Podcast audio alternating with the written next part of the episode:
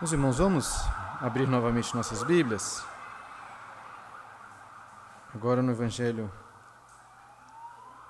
segundo Mateus, Mateus, capítulo 5. Vamos continuar estudando o Sermão da Montanha, versículo 31 e 32.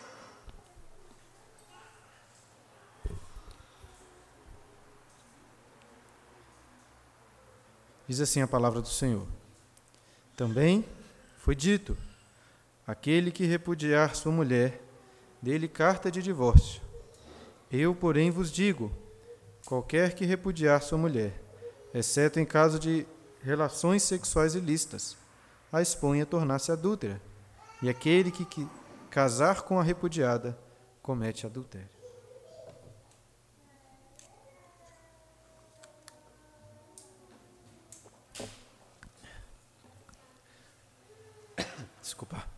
A voz estava falhando aqui, tive que beber uma água. Irmãos, eu acho que vocês, talvez, já devem ter percebido que algumas vezes, é, gosto de citar nos meus sermões, algumas obras de, algumas obras de literatura. E eu faço isso basicamente por dois motivos. Um deles, porque enquanto estou, durante a semana, meditando no texto e preparando o sermão, Muitas vezes, cenas desses livros me vêm à mente, eu fico com vontade de, de compartilhar com, com a igreja. Mas o principal motivo pelo qual eu faço isso é porque tenho percebido, cada vez mais, que as boas obras de literatura nos ajudam a perceber na prática os ensinamentos bíblicos, aplicando de forma bem direta assim, os princípios da palavra de Deus à nossa existência, à realidade da, das nossas vidas. É claro que as páginas da nossa própria vida já estão assim repletas de experiências próprias, experiências de outras pessoas que conhecemos, as quais podemos aplicar os princípios da palavra de Deus.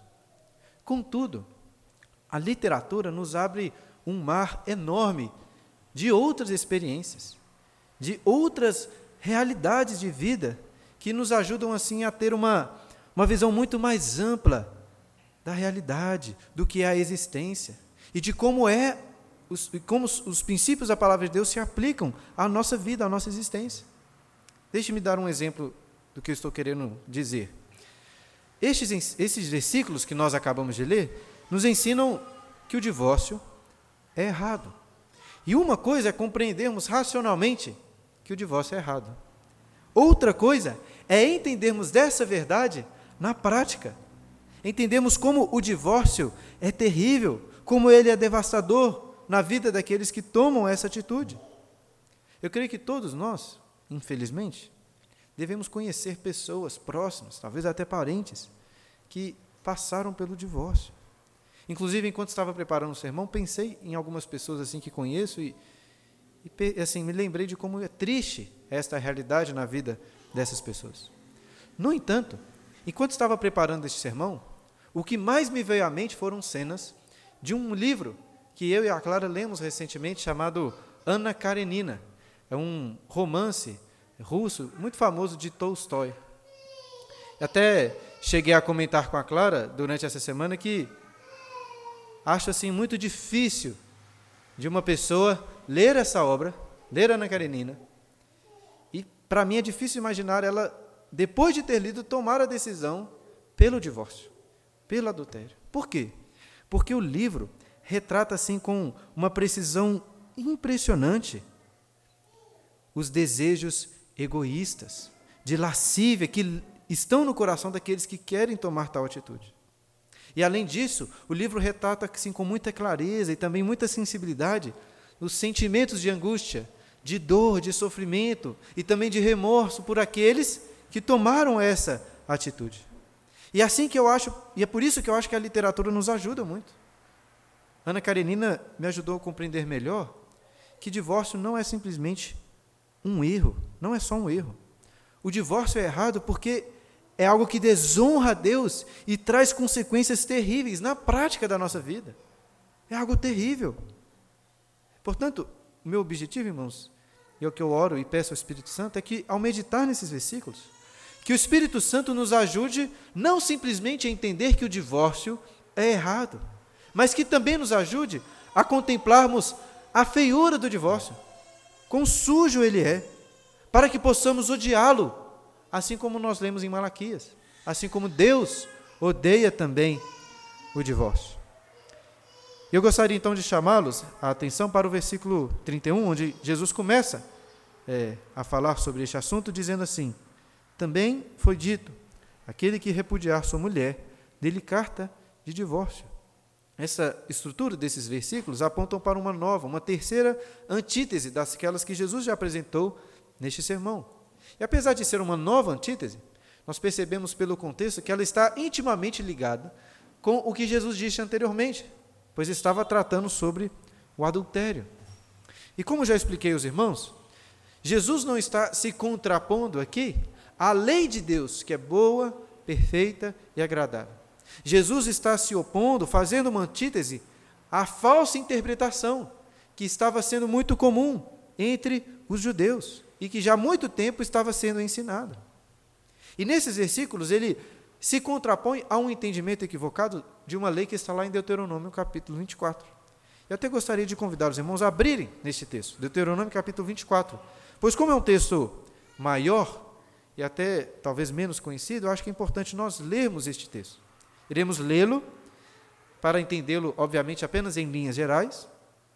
Depois iremos é, tentar avaliar como que a tradição dos judeus discutia e ensinava esse texto. E em terceiro lugar, vamos ver o que Jesus tem a nos ensinar. Deuteronômio, capítulo 24.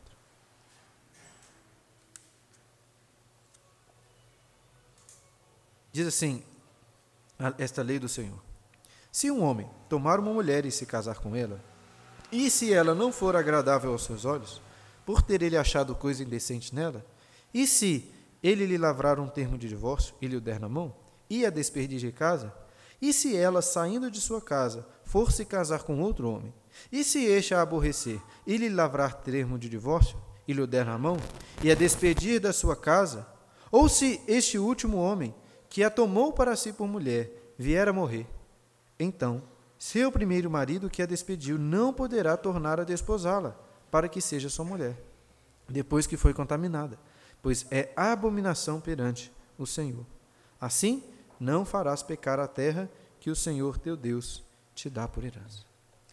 O primeiro e o mais importante ponto que devemos observar nesses versículos que acabei de ler, desta lei, é que a ordem da lei está apenas no versículo 4, quando diz: Então, seu primeiro marido que a despediu não poderá tornar a desposá-la para que seja sua mulher.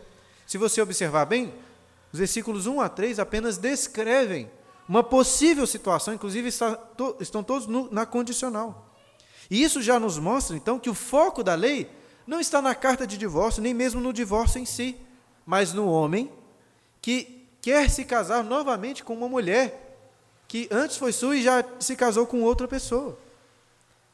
Ou seja, já podemos perceber que este mandamento da lei de Deus não está, de forma alguma, ordenando o divórcio, nem mesmo necessariamente permitindo o divórcio nessas circunstâncias.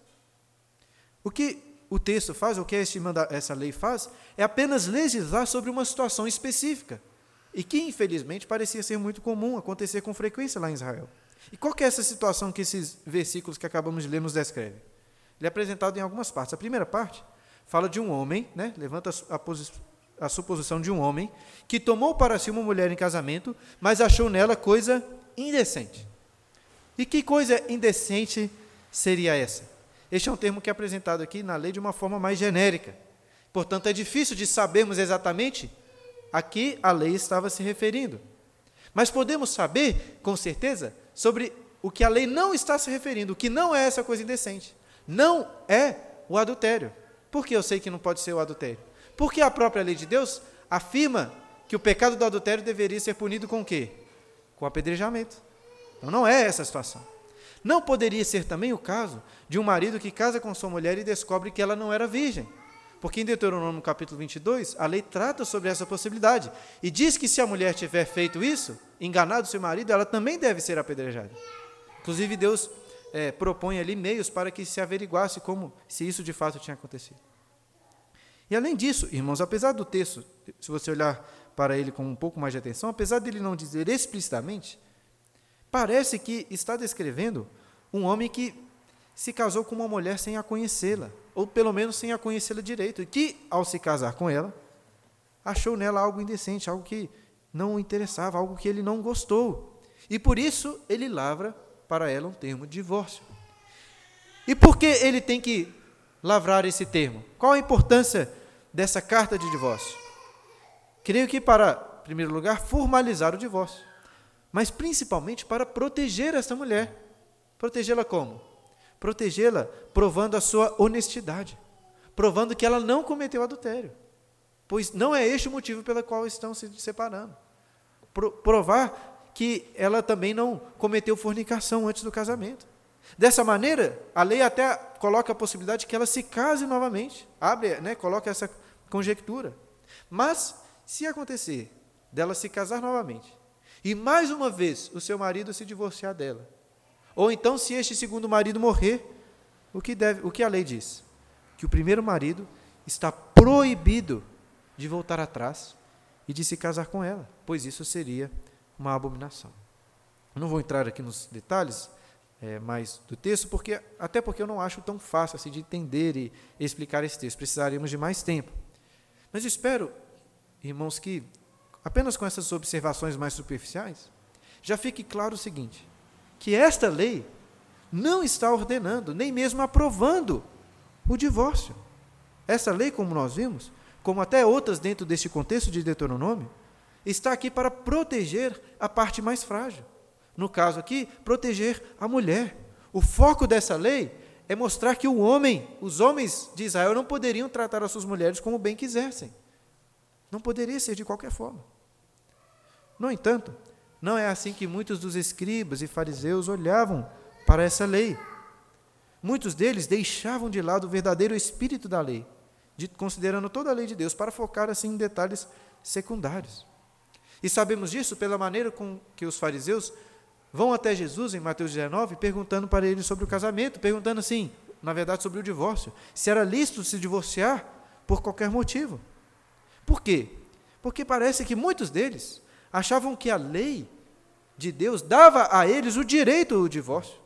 E a única discussão era se era, era o que seria essa coisa indecente que daria a eles a legitimidade para se divorciar e conceder uma carta de divórcio. Inclusive, Parece que existiam duas grandes escolas em Israel, a escola de Hillel e a escola de é, Shammai, escolas de rabinos, muito conhecidos. A escola de Shammai era uma escola mais conservadora, vamos dizer assim, enquanto a de Hillel era uma, uma escola mais liberal, extremamente aberta. E eles interpretavam esse, essa expressão, né, essa, essa parte da lei, coisa indecente, da forma mais ampla possível, defendendo que um homem poderia se divorciar de sua mulher caso a visse, por exemplo, conversando na rua com outros homens, ou se ela falasse de forma respeitosa com, desrespeitosa com seu marido, ou até se sua mulher estragasse um jantar em uma ocasião importante. Ou seja, ao se, ater, ao se aterem a um pedacinho da lei, perdiam completamente o seu espírito discutindo essas possibilidades. Se fosse o propósito da lei legislar sobre possibilidades legítimas para o divórcio, a lei faria isso certamente. Mas não é esse o propósito da lei. Não foi isso. Não foi por isso que Deus colocou essa lei lá em Deuteronômio 24, como nós vimos anteriormente. Agora, o que, que Jesus tem a dizer sobre essa lei, sobre toda essa situação do divórcio? Antes de nos voltarmos lá para o Sermão do Monte, capítulo 5, eu queria que pedir aos irmãos que abram agora suas Bíblias lá em Mateus capítulo 19. É um outro texto, mas eu creio que é importante nós lermos partes dele, pois neste texto Jesus trata com um pouco mais de detalhes exatamente sobre a questão que está lá em Mateus no capítulo 5. Então abram lá, fazendo favor, Mateus 19. Vejam que a partir do versículo 3, os fariseus perguntam a Jesus se poderiam se divorciar por qualquer motivo. Parece que colocando para Jesus mais a interpretação da escola de Hilel, essa escola mais aberta. E o que, que Jesus responde? A partir do versículo 4. Não tem deslido que o Criador, desde um princípio, os fez homem e mulher? E que disse: Por essa causa deixará o homem pai e mãe, e, não, e, e se unirá à sua mulher. tornando-se os dois uma só carne. De modo que já não são mais dois, porém uma só carne. Portanto, o que Deus ajuntou, não separe o homem. Em outras palavras, Jesus está dizendo o seguinte: olha, vocês estão discutindo aí possibilidades para o divórcio, mas parece que vocês não leram nem mesmo as primeiras páginas da lei, que ensinam que o casamento é uma união carnal, uma união realizada pelo próprio Deus. Portanto, Jesus diz: o que Deus uniu, o homem não pode separar, ainda que com uma carta de divórcio. É o que eles vão levantar a partir do versículo 7, olha só o que eles dizem. Replicaram-lhe, versículo 7. Por que mandou então Moisés dar carta de divórcio e repudiar?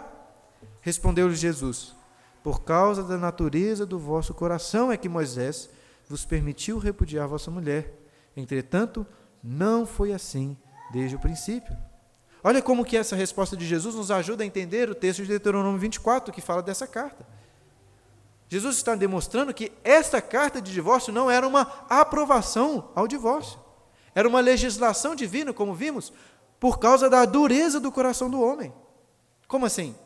Essa lei de Deuteronômio 24 é apenas uma prescrição a ser seguida caso um erro fosse cometido. Qual erro? O erro do divórcio, inclusive para proteger a mulher. A ideia da lei é que Deus, conhecendo a dureza do coração do homem, sabendo que os homens iam repudiar as suas mulheres por diversos motivos infundados, sabendo que isso ia acontecer, ele prescreveu para que quando isso acontecesse, deveria ser dada uma carta de divórcio para a proteção da mulher. Talvez poderíamos até fazer um paralelo mais ou menos com leis é, que tratam sobre divisões de bens, guarda de filhos, que ainda que uma parte do casal esteja se divorciando de uma forma inocente, sem querer que aquilo aconteça, é importante que essas leis preservem a pessoa que está, a, a pessoa de uma injustiça nessa separação. Mas o foco que Jesus está mostrando, considerando toda a lei, está lá no princípio, que o casamento é uma união que não deve ser rompida. Deus uniu o homem e a mulher para não se separarem. E a única exceção que Jesus levanta nesse versículo, no capítulo 19, lá em Mateus capítulo 5, é a imoralidade sexual. Prática de imoralidade ou de relações sexuais ilícitas, como ele diz. Então, gostaria de chamá-los, então, mais uma vez, para o texto do Sermão do Monte. Olhem lá, versículo 32. Mateus capítulo 5, versículo 32, quando Jesus fala sobre esta, esta exceção. E diz assim: Eu, porém, vos digo: qualquer que repudiar sua mulher, exceto em caso de relações sexuais ilícitas, a expõe tornar-se adúltera. E aquele que casar com a repudiada comete adultério. Olha, irmãos, eu não acho esse versículo fácil de compreender. Durante essa semana, assim, fiquei quebrando minha cabeça, apesar de já tê-lo estudado antes, fiquei pensando da melhor forma como ensinar, abordar esse assunto e e não é fácil. É assim, até existem diferentes posicionamentos até entre os reformados sobre como interpretar exatamente. Mas considerando as dificuldades, vamos tentar seguir nessa tarefa de interpretar este texto. Em primeiro lugar, como estava falando, precisamos de entender essa exceção que Jesus coloca.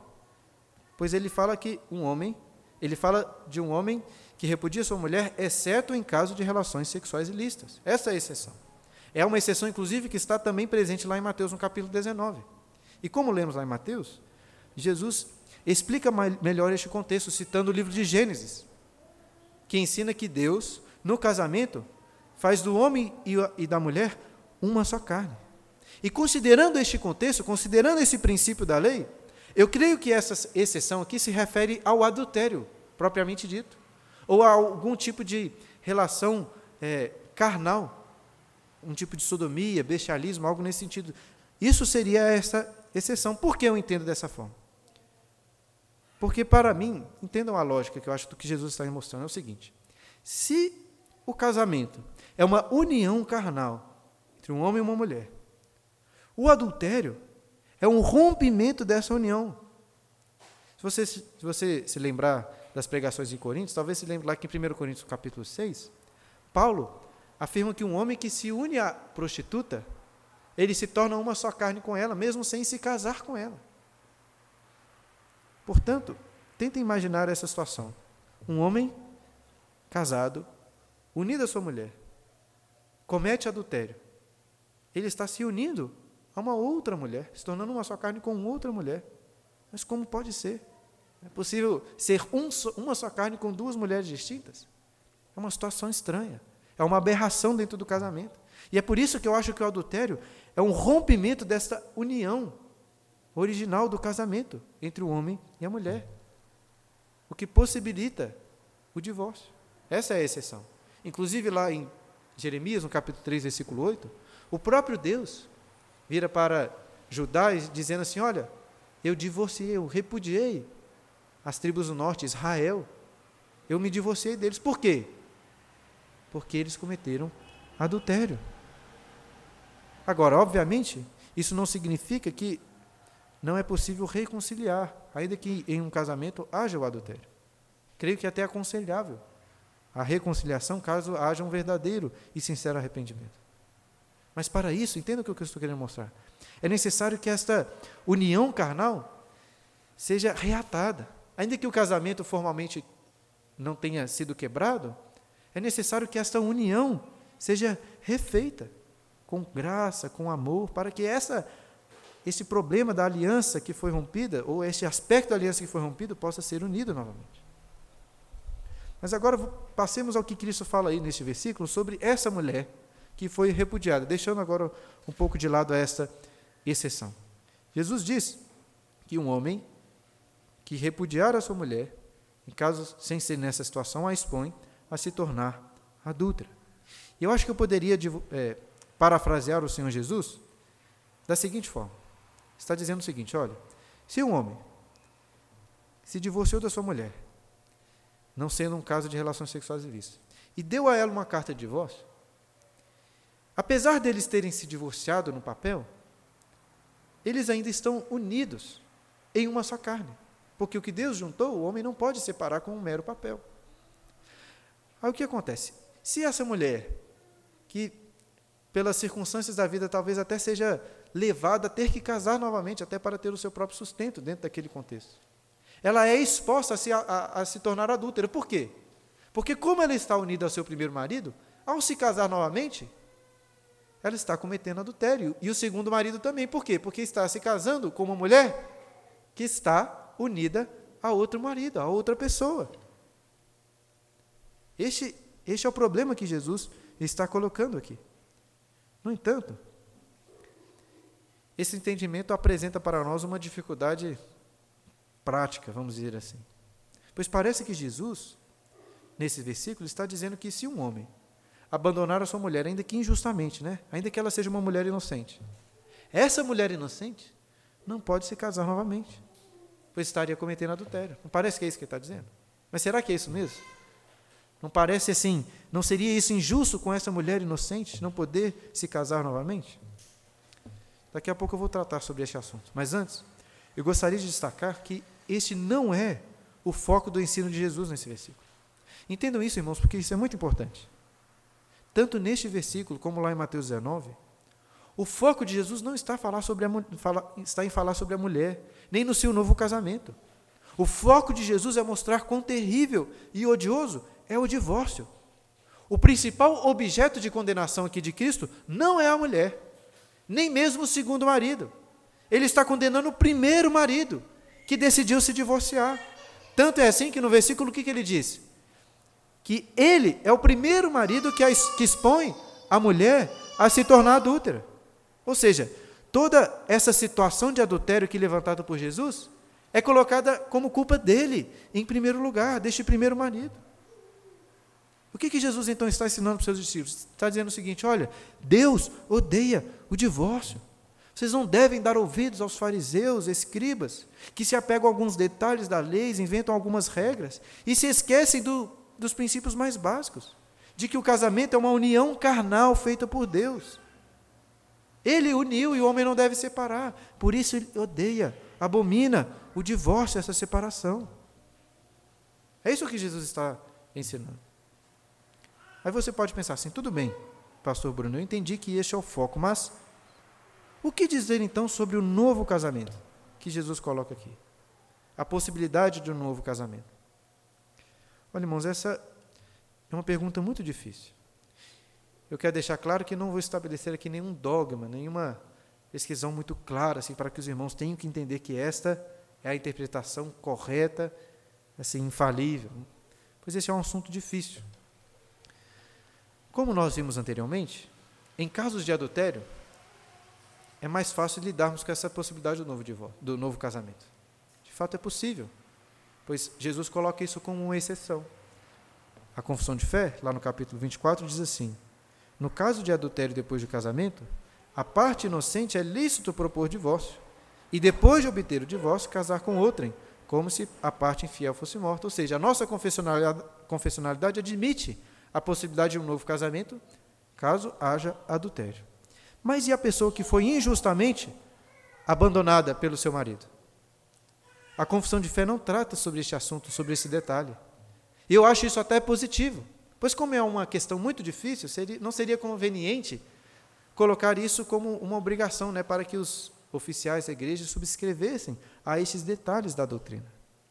Mas precisamos de entender. Pelo menos preciso de ensinar aos irmãos aquilo que eu acredito que Jesus está aqui apresentando.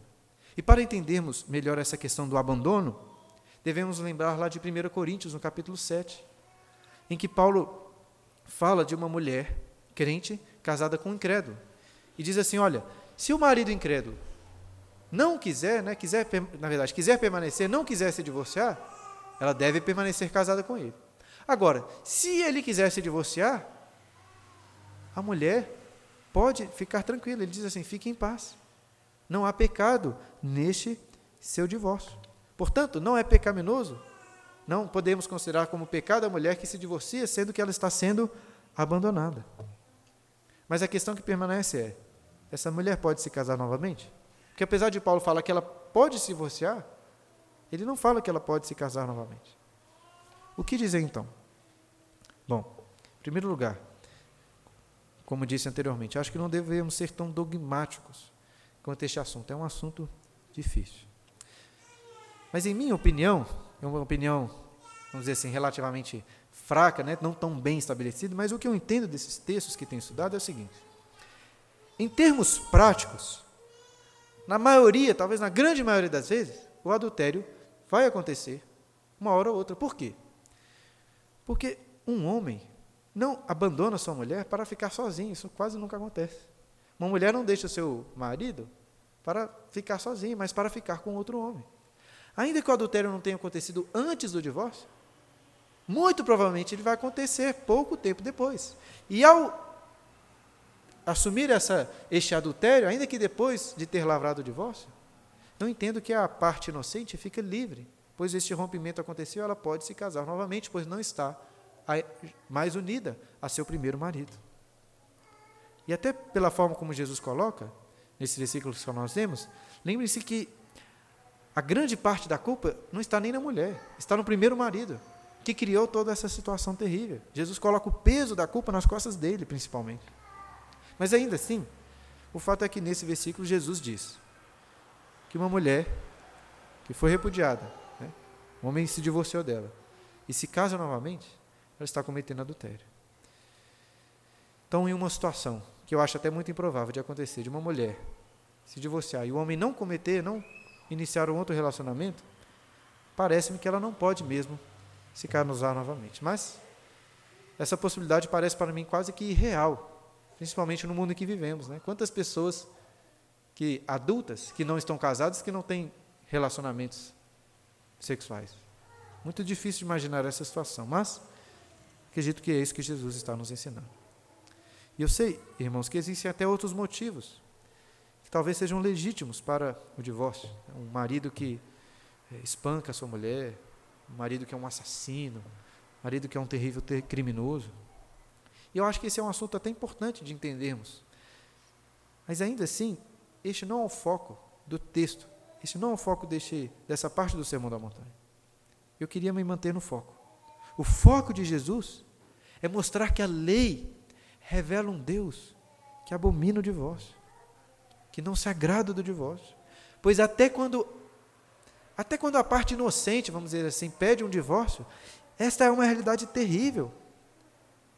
aqueles que justamente têm que pedir o divórcio sofrem por isso também e sabem muito bem que o propósito de Deus não é o divórcio. O propósito de Deus para o casamento não é de juntar duas pessoas para que eles depois se separem. O compromisso, a aliança do casamento é para toda a vida, até que a morte nos separe. Este é o compromisso. E este, assim, é um ponto mais óbvio, mais claro de todos os casamentos. É isso que nós vimos, vemos sempre acontecendo. Mas como as pessoas rapidamente se esquecem disso?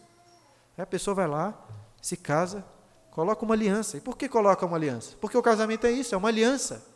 É um compromisso que você faz, é um voto diante de Deus. Salomão, lá em Eclesiastes, diz assim: Eclesiastes capítulo 5, versículo 5: Cumpre o voto que fazes. Melhor é que não votes do que votes e não cumpras. E o problema das pessoas é esse. As pessoas vão lá, diante da igreja, diante de Deus, diante dos homens, casam e fazem votos, se comprometendo até que a morte nos separe. Eles passam um tempo e se divorciam dizendo que não estavam mais felizes, que faltava compatibilidade, que tinham muitas dificuldades, que queriam ser felizes, ou outros motivos. Ou seja, essas pessoas fazem exatamente como os fariseus, que procuravam assim qualquer motivo para se divorciarem. Mas irmãos, não pode ser assim. A Bíblia nos ensina que o que Deus uniu, o homem não pode separar. E isso é muito sério. É tão sério que quando Jesus disse essas palavras, qual foi a reação dos discípulos? O que, que eles responderam? Eles disseram assim: se esta é a situação, se essa é a condição do homem, então melhor nem mesmo casar. E eles estavam certos nisso. Pois se não é para ficar até a morte, se não é para se permanecer em sua aliança até a morte, então é melhor não se casar mesmo. Quando eu me casei, eu escrevi meus votos, e, obviamente, acho que como todos aqui, fizemos votos até que a morte nos separe. Os meus votos, depois de fazer algumas promessas, eu disse o seguinte: olha só, vou ler para os irmãos. Disse para a Clara, naquele dia, né, diante de Deus e de todas as testemunhas que estavam ali, dizendo o seguinte: todas essas promessas eu faço independente das circunstâncias, na saúde e na doença, na alegria e na tristeza, na prosperidade e na adversidade. Hoje você é muito linda e saudável, mas o meu compromisso permanece apesar de qualquer doença. Ainda que você fique irreconhecível ou mesmo perca todos os sentidos. Hoje você me traz uma alegria profunda, mas o meu compromisso permanece, ainda que passemos pelas piores tragédias, ou até que eu me sinta infeliz ao seu lado. Hoje temos prosperidade, nada nos falta, mas o meu compromisso permanece, ainda que passemos por dificuldades, que passemos fome ou que não tenhamos onde repousar nossas cabeças. Estes são os meus votos para a aliança que faremos agora com Deus e um com o outro. Eu sei que não posso por mim mesmo cumpri-los, mas confio que o Deus que habita dentro de mim há de me capacitar para tal tarefa e nos manter unidos até o dia em que, pela sua divina providência, ele nos separe pela morte. Este é o compromisso do casamento até a morte. E uma das coisas que nós conversamos muito na origem e na organização dessa igreja é sobre a importância deste assunto, deste tema para a vida como um todo da igreja. É por isso, irmãos, que um dos compromissos formais que os membros assumem, os membros casados, no caso, é de não se divorciarem a não ser por aqueles casos muito excepcionais. Mas ainda que existam motivos legítimos para o divórcio, o compromisso é de que o conselho deve ouvir, deve avaliar, deve aconselhar, deve até julgar essas situações. Pois este é um assunto muito sério. Infelizmente, o que vemos muitas vezes ocorrendo nas igrejas é que as pessoas se divorciam, casam novamente. É, as pessoas às vezes até ficam tristes por isso, mas é isso, a vida delas continua normal na igreja continuam como membros normal, como se isso fosse uma possibilidade. Mas não pode ser. E pela graça de Deus, irmãos, isso não vai acontecer em nossa igreja. Né, se você que é um membro, nossa igreja está casado, um dia você quiser se divorciar, a não ser por um caso excepcional, né, por um motivo legítimo, mas como as pessoas fazem aí, saibam que depois de muita conversa, depois de aconselhamento, de oração, serão apresentadas apenas duas opções. Ou você se arrepende e tenta reatar o seu casamento. E desiste dessa ideia de se divorciar.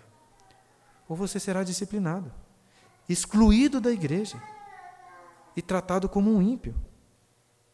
O divórcio não é uma possibilidade no meio de crentes. Eu sei, irmãos, que muitas vezes não é fácil alguns casamentos. Dou graças a Deus porque estou casado com uma esposa que é maravilhosa, mas eu sei que muitas vezes não é fácil. Mas olha, ainda assim, é melhor passar 40, 50, 60 anos com uma mulher rixosa, com um marido rabugento, do que ir para o inferno. O divórcio não é uma possibilidade. Isso não pode acontecer. Mas assim, eu entendo que às vezes é difícil mesmo. Às vezes um membro da igreja está casado com uma pessoa que é ímpia. O que fazer? Mesmo nessas situações, o compromisso do casamento permanece. E eu creio que todos nós devemos conhecer pessoas assim, que estão casadas em situações muito difíceis, em relacionamentos conturbados, mas que pela graça de Deus demonstram com amor, piedade, submissão, são fiéis à aliança conjugal, mesmo em meio às dificuldades. Precisamos, queridos, compreender que o propósito do casamento não é a nossa felicidade. O propósito do casamento é a glória de Cristo. E eu tenho plena convicção que algumas pessoas que sofrem em seus casamentos, em relacionamentos difíceis, mas se mantêm fiéis ali, revelam ainda muito mais graça, amor, paciência e o perdão de Cristo. Que eu estou querendo mostrar que às vezes podemos perceber ainda mais claramente a glória do Senhor Jesus em uma esposa, em um marido, em um casamento conturbado, com um cônjuge difícil. Pois ali ele pode demonstrar essa graça, a misericórdia. Precisamos entender que as dificuldades do relacionamento conjugal são instrumentos de Deus para demonstrarmos uns aos outros o amor de Cristo. Tenho convicção que pessoas assim que podem sofrer muito na terra por causa dos seus casamentos, é difícil. Mas se, manterem, se mantiverem fiéis, serão recompensados nos céus pelo nosso noivo perfeito, Jesus. Precisamos nos manter fiéis à aliança. E para isso precisamos nos lembrar como disse, que o casamento é um espelho do amor de Cristo e a sua igreja, e a sua noiva. O principal motivo pelo qual o divórcio é pecaminoso é porque o divórcio é uma blasfêmia contra o nome de Jesus, contra o seu amor pela sua noiva. Portanto, nós, maridos, devemos pastorear as nossas mulheres como Cristo, amá-las como Cristo, entendendo que os erros, as dificuldades que nossas esposas tiverem são nossa responsabilidade também. É nosso dever ajudá-las a crescer em graça, em santidade.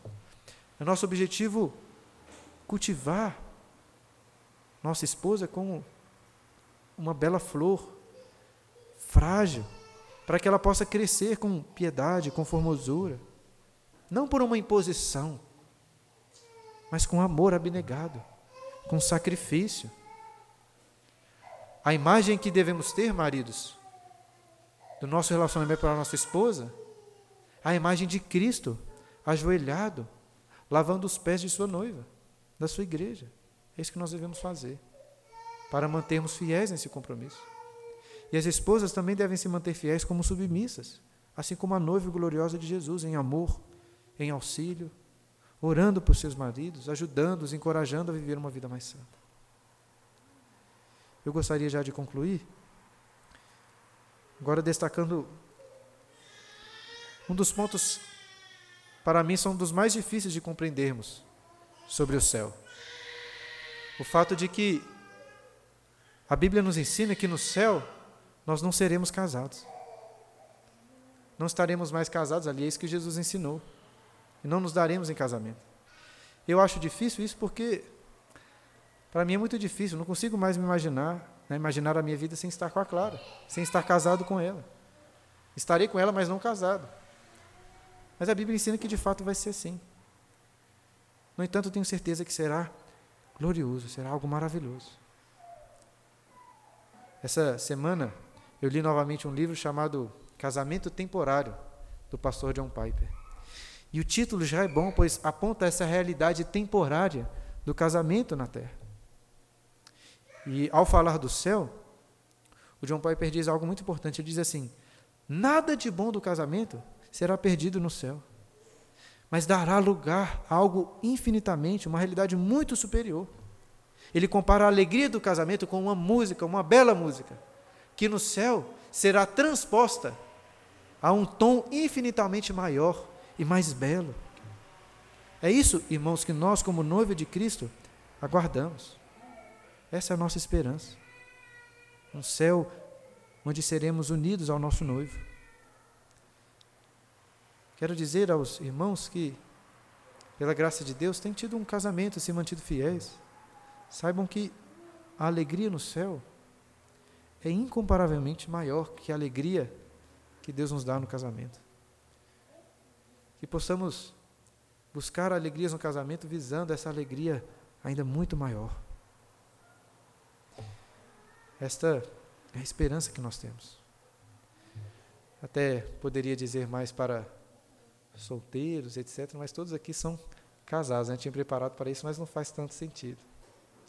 Poderia, no máximo, dizer para os nossos filhos, né? Crianças, prestem atenção aqui. Estou falando aqui sobre o casamento. A importância do casamento. Um dia, quando vocês crescerem, é possível que vocês queiram se casar com uma moça. E a Bíblia nos ensina que, assim como seu pai e sua mãe estão unidos, essa é uma união para todo sempre. Não pode separar. Então que vocês orem já desde já, se preparem para serem bons maridos, e vocês, meninas, para serem boas esposas. Pois assim nós glorificamos o nome de Deus. Irmãos, precisamos de entender que, por melhor que seja o casamento, por mais alegre, por mais prazeroso, o fato é que o casamento nem faz verdadeiramente falta para os que estão em Cristo Jesus. Pois o que realmente importa é nossa união com Cristo. O fato é que somos estamos unidos a ele, somos a noiva do nosso Senhor. E que nada neste mundo pode nos divorciar do amor de Jesus, o nosso Salvador. Essa é a grande alegria que nós temos.